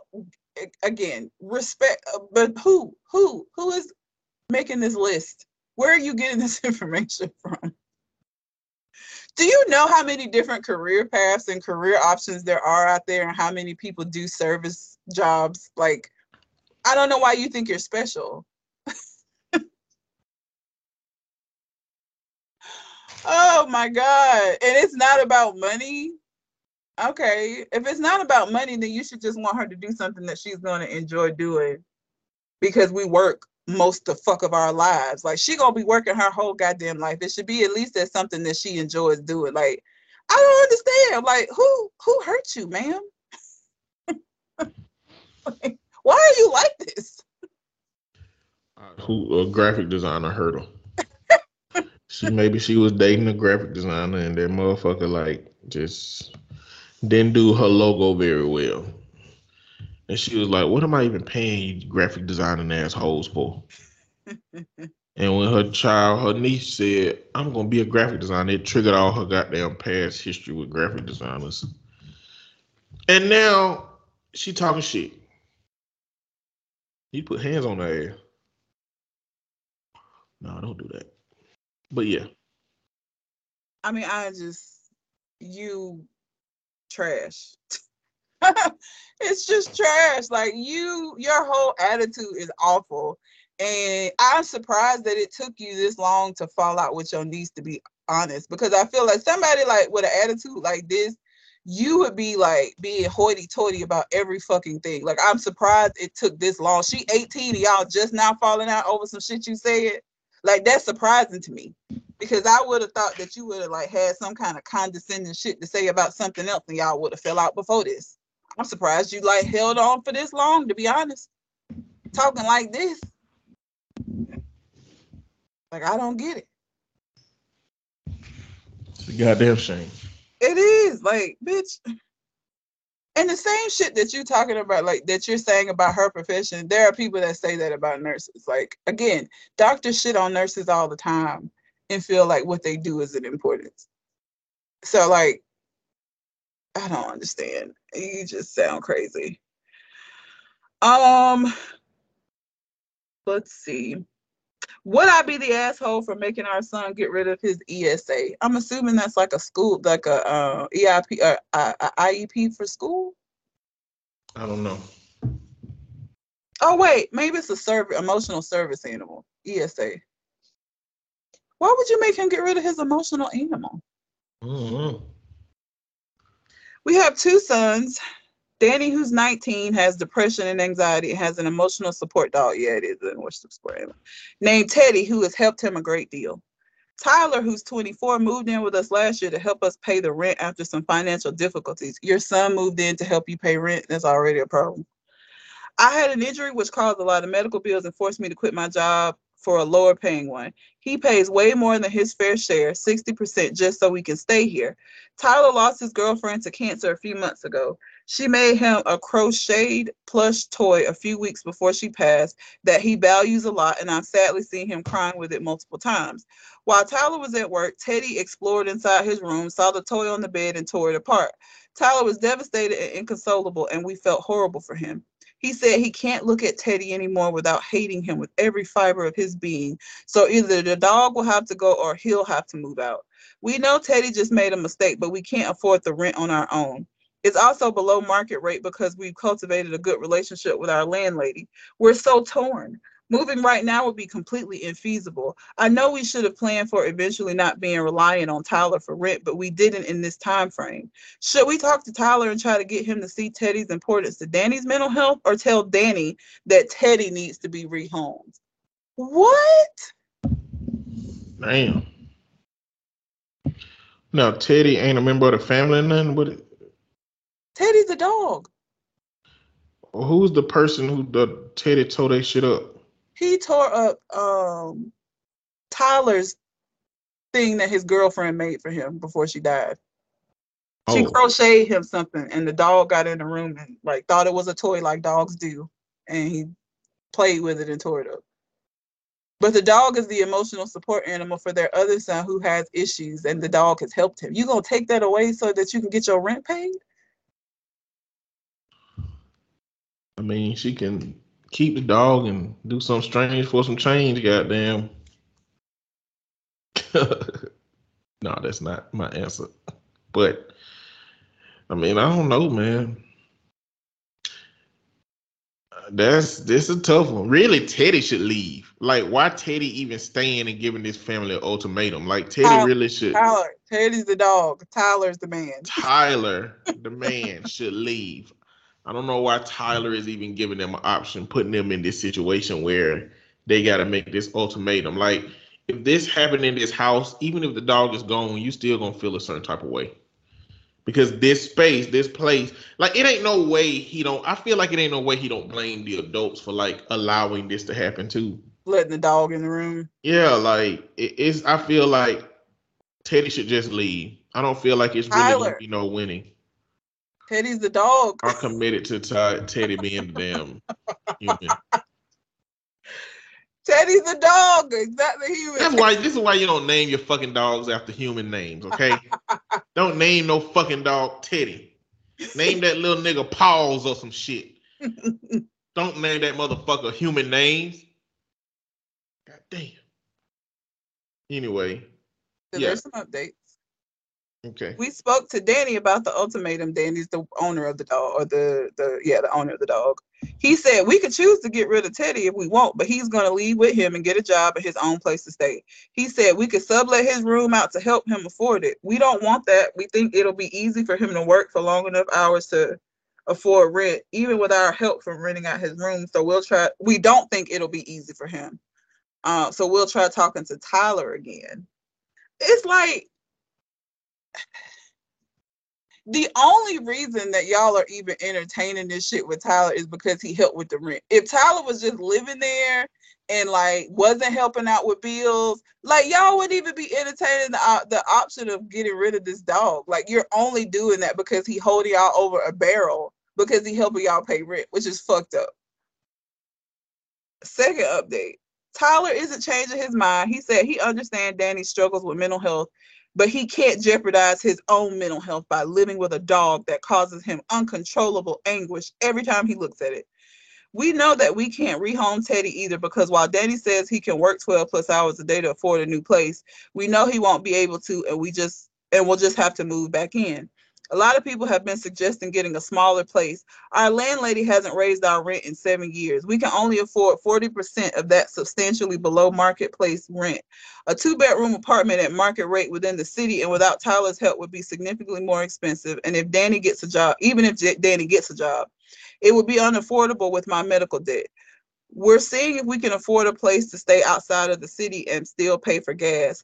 Our gas expenses will skyrocket because my wife and I both presently work at a walking distance and would later have to drive in from outside the city. But this is the only option I can see now. That is,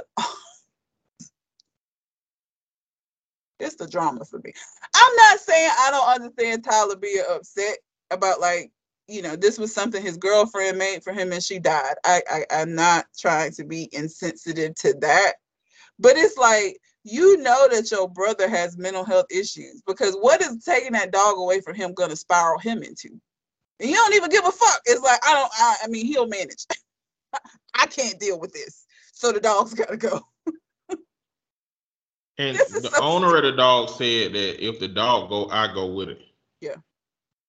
But he isn't really i mean he would try. The parents are saying he's not really capable of like living out on his own. So like even if he does move out with the dog he's going to end up having to come back because he's not going to be able to successfully do that. Like he's not in a space where he can actually live on his own. I mean that's how important the dog is to him. Yeah. Can't be mad at him about that. I I don't know. It just and maybe it's because I'm so desensitized. I have dogs. Dogs tear shit up. Like Remy has like done shit before that. It's just I I wanted to fucking choke him out because it's like why would you mess with that in the first place? Like what the fuck? Like, but it's like I don't think there's anything that he's ever done. And but I have a connection to him. Tyler doesn't have a connection to Teddy. All Tyler knows is that Teddy took tore up this thing of his that he really loved and can't get back. But it's like, I don't know. This just seems so dramatic for, I don't know.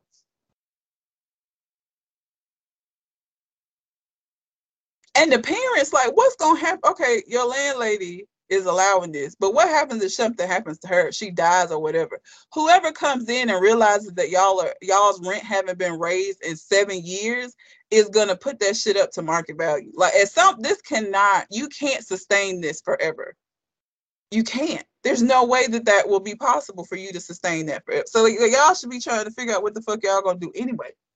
Because if she die, and a relative come in and take over, or she lose the apartment complex for some reason and a, a company take over, whoever comes in and realize that y'all ain't pay, like you're not paying market rate, they're gonna raise it to that, and yeah, then some. Are. And you're not going to be able to afford to stay there. Like that, this is not a feasible situation to continue anyway. Like I'm surprised you didn't got away with it for as long as you had, but to think that you're gonna just be able to continue it forever is insane at some point somebody gonna raise that shit up and it's gonna be so substantial because think about like how much rent was seven years ago and somebody just come in and like raise that shit up to what it is now you talking about an increase of like hundreds of dollars at one time because you're so far behind market value. And they can Hundreds, do it. seven. Huh? Shit. Seven, yeah, oh yeah, thousands of dollars. Yeah, it may be. uh, It, it's gonna be a good chunk of change, especially with this housing market the way it is now, It's and rent trash. how it is now. If Like the place I lived in when I was down there is two hundred and seventy more dollars now. I am concerned because my lease is up, and with the way everything is, I I don't know what I'm because I don't want to have to move, and I really don't can't afford to move because it's going to be so much more expensive because everything is more expensive now, and so like new deposits and stuff is going to be expensive trying to get a place, even if I find somewhere like it. The market right now is ass. It's fucking terrible. Buying a house is difficult because what's happening is a lot of these company rental agencies are swooping in, buying up a lot of these single family homes and renting them out. So, like, if you're somebody that's trying to buy a house right now, you're going to get outbid by a company that has the expendable income to offer $5,000 over the asking price. And of course, the person selling the house going to go with whoever the highest bidder is. So now this company then bought this house that you were trying to buy and they're going to rent it. And now you're going to be forced into a rental situation because you can't find a house to buy. It's just really Yeah. terrible right now. they're trying to make all of these homes into forever rentals, Yep. It's really and it's crazy that the politicals, po- politics ain't helping in this situation. They just they getting they cut. happen. Yeah. Stand by watching the shit happen. Like it's so awful right now. Like trying to buy a house right now, if you're somebody trying to buy a home, it's the worst possible time. Because like I said, you may be put a bid in on a house, but again, these companies have the income where they can offer over asking price and you can't compete with that. So guess who gonna who gonna win the house? They are. Then they're gonna rent it out for a ridiculous amounts of money and it's just a stupid cycle. So yeah, this is not a feasible situation in general. Even if they are do try to placate Tyler by getting rid of this dog and all of that shit, this is not a a, a, a situation that's going to continue. Like I don't, Yeah, it's not it's, feasible. it's just best to get out of this as soon as you can. Yeah, because you're getting used to accustomed to a lifestyle, you're not going to be able to continue. Like I said, if, if she died or anything happened to her, whoever comes in and realizes how below market rate, they're gonna raise that shit immediately. And you're definitely not gonna be able to afford that big of a jump. Like this is just not good in general. For so many reasons. Um so yeah, I don't know. Anyway, that's the last one I'll do. You have another one you want to do or you want to move on? Move on. I don't have anything any, anymore. Okay. Well, if you have a Reddit letter, a question, concern, whatever you would like for us to respond to on the show, you can send it to our Gmail account, which is conversationconartist at gmail.com, or you can find us on our social medias. Um, I mean, it's been a lot of really fucking fucked up shit in the news this week as far as like people doing shit they shouldn't do. You got Ricky Martin being accused of having a romantic relationship with his nephew and also domestic violence against the same nephew. You got Elon Musk's daddy, who then had a baby with his stepdaughter, which is gross. And it, I don't care if she's an adult or whatever, like that shit is weird. It's just some shit you don't do. I don't know what the fuck is going on in the world right now. Is it like still his stepdaughter? Like what? It was like was it his ex? I'm sure, I hope it ain't still. Let's, let's see. I didn't even think about that, but I would hope not. like did his wife die and her daughter stayed alive and they never got a divorce? He's like a widower that's marrying her daughter. Oh, this is the second child with the stepdaughter. Excuse me. This is not the first child.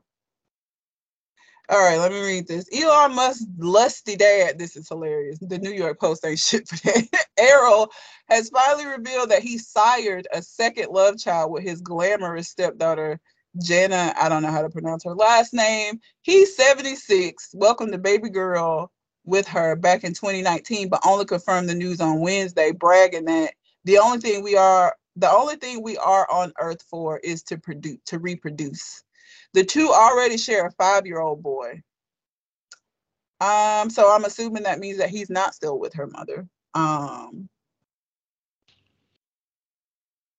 they're not together anymore and that he says that the pregnancy was unplanned So uh, uh, going along with the conversations we've been having. So let's say you marry somebody that has a child. That doesn't work out. That other child is forever your like step family now. Like is your is their family forever your step family now, or do you go back to being strangers at a certain point? I don't think you c- uh, you it de- I don't know. I feel like if you develop a certain type of relationship with somebody that's like a familial kind of relationship, I don't know you can that you can reset that shit. It's just weird after that. Okay, so well, let's say let's say that he was married to this girl's mama, but this girl was abroad during their whole relationship, and then they got a divorce, and he never met the girl. If she came into his life after they got a divorce, but he never established a relationship with her, different. And okay, and and real like so that's not so I got I just got down to the part where how they they're involved with each other. So he married her mom who already had two children, her and her brother.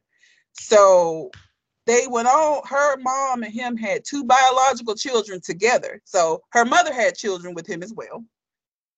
See, you see what I'm, saying? this now is oh, weird. so now it's his kid's sibling. Yes. Oh, So that's now- you see what I'm saying? Now So that's now- fucked up. The chain link don't fuck it up. So he had he had children with her mother and he's had children with her. So now your kids have like a fucked up relationship with their siblings and cousins. It's weird. I don't like it. It's too Hey, much. yeah. If you say I'm dating my ex's daughter, then I mean that's fucked up, but I guess it ain't wrong if the ages is right. Yeah, it's weird. But if you say I'm dating my son's sister, that's fucked up. That's fucked So up. he helped raise this girl. She was four when he came became her stepfather. And then him, her, him and her mother were married for 18 years. So you were in her life from the time that she was four to the time she was about 22 years old as her father. That shit is fucking weird. Yeah, that increases the level of fucked up on the scale because it's like he could very well have been like, when she was four, I'm gonna marry this girl one day. I'm gonna nurture this girl into being somebody who want to be with me. Like, yeah, you had he had too much access to her while she was developing to now as an adult engage with her. He's 76 and she's 35 currently. That shit is Mm. fucking weird. Why would you like that's just It- weird. It's got cult leader vibes. You know what Yeah, I'm saying? yeah. It's got like I manipulated you to this vibes. Ugh. And you had two kids with her. This shit is just weird. Your your family tree all fucked up and shit. Like it's just fucking weird. It's just weird. And yeah, I mean, I I'm sorry when I see shit like this, I'm just not ready to believe that he never tried anything with her until years later. I'm sorry. I don't believe that he hasn't been grooming her the time that he's been supposed to have been her stepfather. I just don't believe that. I'm sorry. I don't buy it. I just don't I don't think that's the case. I don't believe it. Shit is weird. It's weird. Yeah, it's all fucked up. No, no, no, no. But I guess the relationship make a difference. So in the scenario I created, hey, it's uh, whatever. But in in the scenario where there are links formed between different family members that makes the relationship connected to others, ah, yeah, that's fucked up. Just leave that shit alone. But old white man, man, they be doing this shit. Matter of fact, Elon Musk from South Africa. Where his daddy from? South Africa. Man, That's Yeah. where he live at now. His daddy still living in South Africa. damn. So that's that fucked up situation. And then Ricky Martin's nephew claims that they have been in a relation been involved in a relationship for the past seven months. Ricky Martin was like physically and emotionally abusive. He tried to break it off.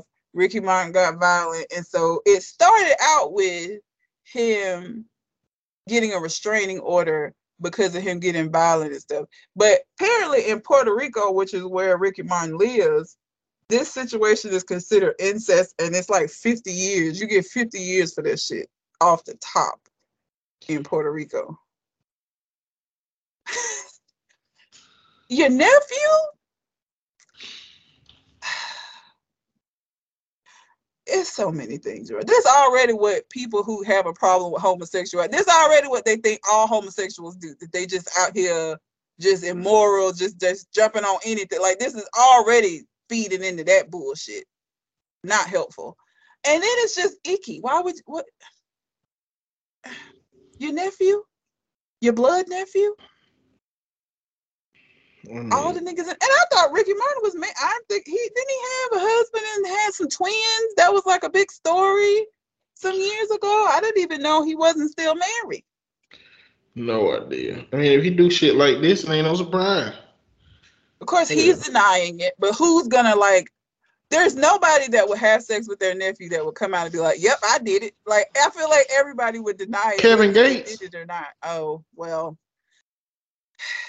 that was his cousin, though, right? That wasn't his But nephew. still, the the certainty with which he knew he was gonna say, "Yep, yep, I ain't accept my cousin." Shit, I laid it down. Come on, bro. God damn, like, stop trying to make incest cool. I mean, he said he didn't find out that they was cousins until he took her to his grandmama house, and the grandmama said, "Who your people is?" And then he was like, "That's your cousin." So it's like they didn't meet on the context that it was his cousin, you know. But he said once he found out, he ain't stopped. He said, "Why would I stop?" He's like, hey, I mean, shit, we ain't. That ain't how we met. That ain't how we knew each other. Whatever. But he would. But yeah, nobody else. Just um, just him and this person, Martin and Kevin Gates. it was just a week of weird shit like that. Like I was just like that. Uh, and Ray J ain't shit news. Ray J, for whatever reason, got a gigantic tattoo of Brandy's face tattooed on his thigh that looked like if Brandy was a crackhead. It, it, like, it's not an attractive portrait of her at all. The eyes look red. It just I don't.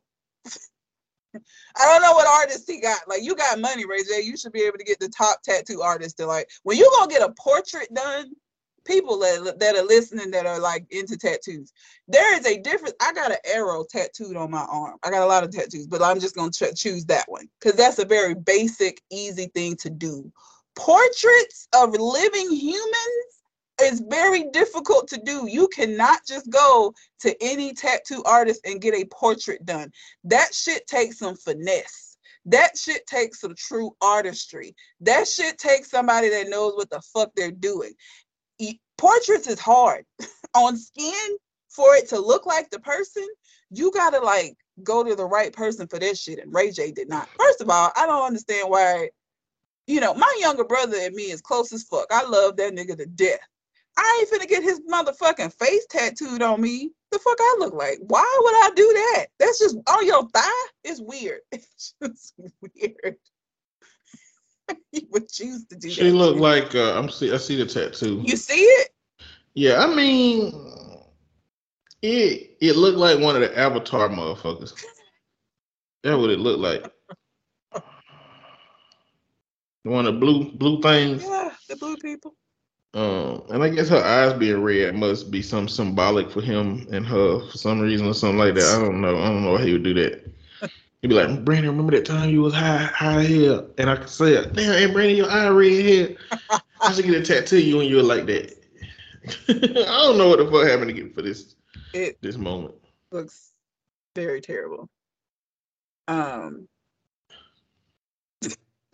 Ray J just do shit that like that don't make any sense. Like I think Ray J just likes to get people talking about him and like he that per you know how some people are like any good um put any publicity is good publicity. I think Ray J lives his life by that credence because he he don't care why people are talking about him and if it's for something negative. He just like to be talked about.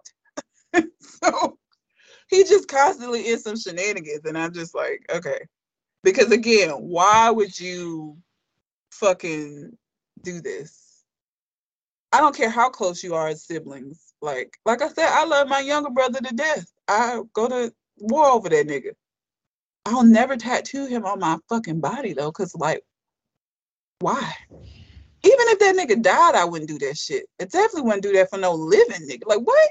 I don't understand. I don't get it. Doesn't Do you- sense. Did you hear about uh, Orlando Brown and Bow Wow situation?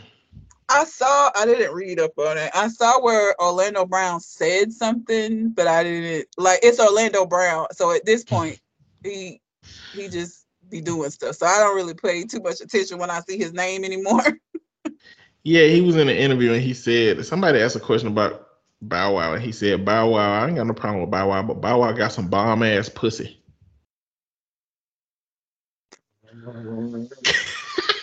what? So you didn't even know what he had said. No. Yeah. Ah. but it's Orlando. This is what I'm saying. Like you have to take what he say with a grain of salt. He is nuts. He got issues. So like him saying some wild shit don't surprise me. Not really. I mean, I wasn't expecting you to say that. I just thought he made a like a comment about Bow Wow's like career trajectory or something. Like I Man, I no, didn't know what motherfuckers are being weird as hell. he's weird. So, but yeah, I mean, uh, yeah, he followed up on it, but yeah, you're right. He's just too weird. But I just wanted to mention it. But story that I'm on, you know, my main story, I guess, is that uh, about a 10 year old girl who in Ohio who got pregnant through sexual assault. Yes. And because when the Roe v. Wade was overturned, the trigger laws in Ohio Yeah. outlawed any type of abortion. She, the girl, had to go across state lines to get the procedure done. Yes. Now, these are the steps having to be taken because of Roe v. Wade being overturned. But what happened was a lot of politicians came out and said that this was a hoax. They said this is not real. Everybody on the right came out and said this ain't real. The DA that was uh that was had been contacted about the girl getting an abortion said this is not real, it's a hoax. Some congressman said it's a hoax. And then the guy who actually did it came out and said, Yeah, I did it. And everybody deleted their tweets and everybody came out and acted like they was always in support of the girl. Like this shit be going. And then what happened is they found out that the man was Latino. So the people on the right switched it to talking about illegal immigration. Oh my god. And and and the threat that Ill- illegal immigration and the open borders they say that oh, uh, Biden won or America has now is the and it's like First of all, what we're not going to do is not act like this don't happen every day in the United States of America by other like white people, black people, like some because like this was his this was a relative of hers. Was he her, her uncle or something? he lived with her, I think. So like a family friend. Yeah. Okay, what we're not going to do is act like this is specific to Hispanic people. This shit happens a lot. White families, black fam- like how is this even an illegal immigrant issue? How do you even like Now, when they went to well, they, the reason they make an illegal immigrant issue is because clearly they may be undocumented, and so when they went to the home, a reporter went to the home of the daughter. The woman there said, "Yeah, the man lived there with them, but what happened didn't happen." And but you can't trust that information because she very well may be saying this because she don't want anybody coming to investigate if she's undocumented which is the issue with undocumented immigrants in America. If we know that undocumented and undocumented immigrants are coming without a pathway to citizenship, these kind of things like they don't report crimes that happen to them because they're afraid that they're going to get deported. yeah. And so it's a very vulnerable population in that way. But they acting like if this had happened to a white girl or a black girl or like somebody that has citizenship, this wouldn't have been the same situation. The problem is that this occurred, and because of these trigger laws, this child had to go across state lines to receive what she needed to receive. That's the base problem. You can try to turn it on its head and make it into something it's not, but the fact of the matter is, their documentation and the legitimacy of whether or not that they they're supposed to be here has nothing to do with the problem because it's not like a citizenship would have changed it. Citizenship, but she still would have had to do this. An American white 10 year old girl that got impregnated by a family friend in Ohio after Roe v. Wade got overturned would have had to do the same exact fucking thing. That's what the problem is. You talk about whatever you want to talk about to try to dis- distract from that. But them being immigrants ain't got a goddamn thing to do with what we talking about. because Becky would have had the same problem. And Becky would have had to been taken across the, the state lines too because Ohio had that fucking trigger law in place. So what are y'all talking about? It's just a way to distract from what the pro- what we're talking about. Absolutely, all of it's being. I mean, that shit is stupid. Like, but this is what we knew was gonna happen. This is what, and the thing about it is, like, I've seen a lot of these debates with it. The people making the decisions about these things are not medical professionals, and they're not even people that are educated on these things. There's a video of this lady going around talking about how uh, if somebody has to get a procedure done because of a medical um, emergency, it's not considered an abortion. You don't know what an abortion is, ma'am, because you're attaching moral value to that word.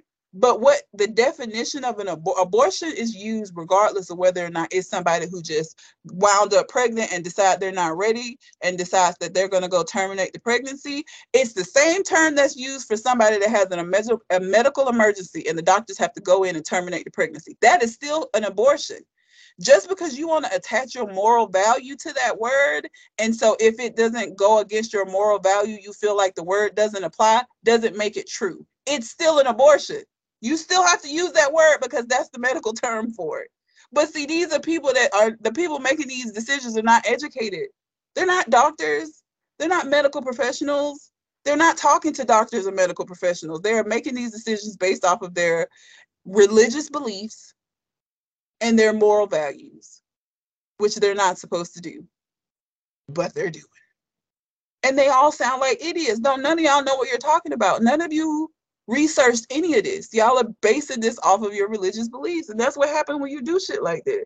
She was like, it's not an abortion. That is an abortion. You gonna argue with a doctor telling you that that's what it's called. It is that is a medical term. You're the one putting your moral value on that term. Medically, if a doctor goes in and terminates a pregnancy, it, the baby was aborted, regardless of the reasoning for it. It's still an abortion. like, yeah, I saw that clip. Oh my god. I'm just tired. I hate it here. I'm gonna say that every week because I feel it every week. As you should. As you it's should. trash. But that's all I got. All um, the only other thing, and I only wanted to talk about this because I am. I was one of these before. There was a 911 dispatcher in Pennsylvania that's being charged. She uh with manslaughter for refusing to send an ambulance. Let me tell you something as a dispatcher. It's a man, wasn't it? Was it a man? Mm-hmm. Uh, da, da, da, oh, the woman's name. Yeah, Leon. Leon, it was a man. Um, he refused to send the ambulance because he said that unless um unless that she could call back and confirm from her mother's house that the mom wouldn't refuse services, they weren't going to send an ambulance out. That's not how that worked. That's not how that worked. When somebody calls 911, we don't make those kind of decisions. Like I sent police and ambulances out for a lot of things that I thought were bullshit, but that's not my call to make. That's why they go out and they're the ones that assist the situation further. You don't make that decision. You don't tell somebody like, well, unless you let me, you know, they're not going to refuse when they get out there. I'm not sending an ambulance. Now, what, so what would ha- make them do this? Huh? What would make them do this? An individual. So, so sometimes that will happen, right? Like sometimes you will send an ambulance out. Somebody will call within a medical emergency, send an ambulance out. You can't force somebody to go, right? So, like, if the ambulance gets out there and they decide that they don't want to go, then the ambulance has just gone. An ambulance has been put off the street on a call that could have went somewhere else. But you don't get to make that decision still. The same way that I would send people out for domestic violence incidents with somebody that call all the time, and I know when they when the police get out there, she ain't gonna want him to go to jail. I don't get to say, well, it's gonna be a waste of time of the police for them to go out there because we all know what's gonna happen, so I ain't gonna send the police. You don't get to make those decisions. That's not your job. That's not your job. You don't take that shit into your own hands. So the lady was jaundiced and incoherent and bleeding because of a hole in her esophagus, and she died the next day because he didn't send help out to her. You can't do that. You don't make that decision. You don't have enough information as a dispatcher to even because you're you're not. That's why the ambulance go out there to assess the situation. If they get out there and assess that she needs to go to the hospital and she declines, you sign paperwork that says that you decline, and then if that person dies, that's on them. But that can only happen if you actually send the ambulance out. You don't get to just say as a dispatcher, I ain't sending the ambulance out. That ain't your job description. You don't do that. I set plenty of police and ambulances on calls that I thought were bullshit. But it wasn't my call to make. My job is to send the police out. Period. Because this will happen. You set yourself up for this kind of liability. Now you didn't do your job, and now you finna get some charges. you can't do that. It is what it is. Like, like I said, you know, Motherfuckers we shipping at work. if you work in a call in a 911 call center, you have regulars. We had a man that would call all the time. He was schizophrenic, didn't take his medicine a lot. We always knew when he wasn't medicated because he would call and say that there were people under his townhouse talking and cussing him out and saying mean things, and he wanted the police to come out. Now he was a regular and he called all the time, but you know what we did when he called? Send the police officer out. Now the police already knew what they were gonna have to do when they got there, and it was a regular call. But in the event that there was something else going on, wasn't nobody gonna be liable for not sending the police out. So we send them out. Every 911 dispatch call service probably you have regulars that call in. You just do. You have mentally ill people that call all the time. Like you just have regulars that when you hear a voice, you already know. Like Miss Sheila, look now. I know you calling about somebody driving by your house playing the music loud. Hmm. But you know when the police get there, they're not gonna they drove by. There's nothing that could be like you have people that call in regularly. But that does not give you the right for you to be playing God. You're not there to assess the situation to determine whether or not that's what the police and the, the ambulance go out there to do.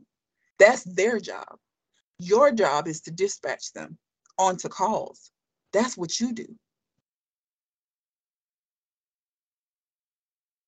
So I just wanted to talk about that because I was a dispatcher and I was like, I saw this in the media. It was like, oh no, they tell you in training that that's not, you don't do that shit. You're liable for that. Why would you? I ain't finna be liable for shit. If you call me and tell me you want an ambulance and the police, I'm send them. And they can deal with you because guess what? People go out and they get charges for um misusing 911. That's a charge that somebody can get for doing that. But they get that after you dispatch the police and they go out there. That's for them to do. That's not my goddamn job. Okay. And that job is already difficult enough. I'm not going to add no more responsibilities onto myself. I'm not taking that on. Should have just sent the fucking ambulance. Like, that's simple. you fucking up in simple ways. Well, sir, hope you enjoy your time in jail Yeah.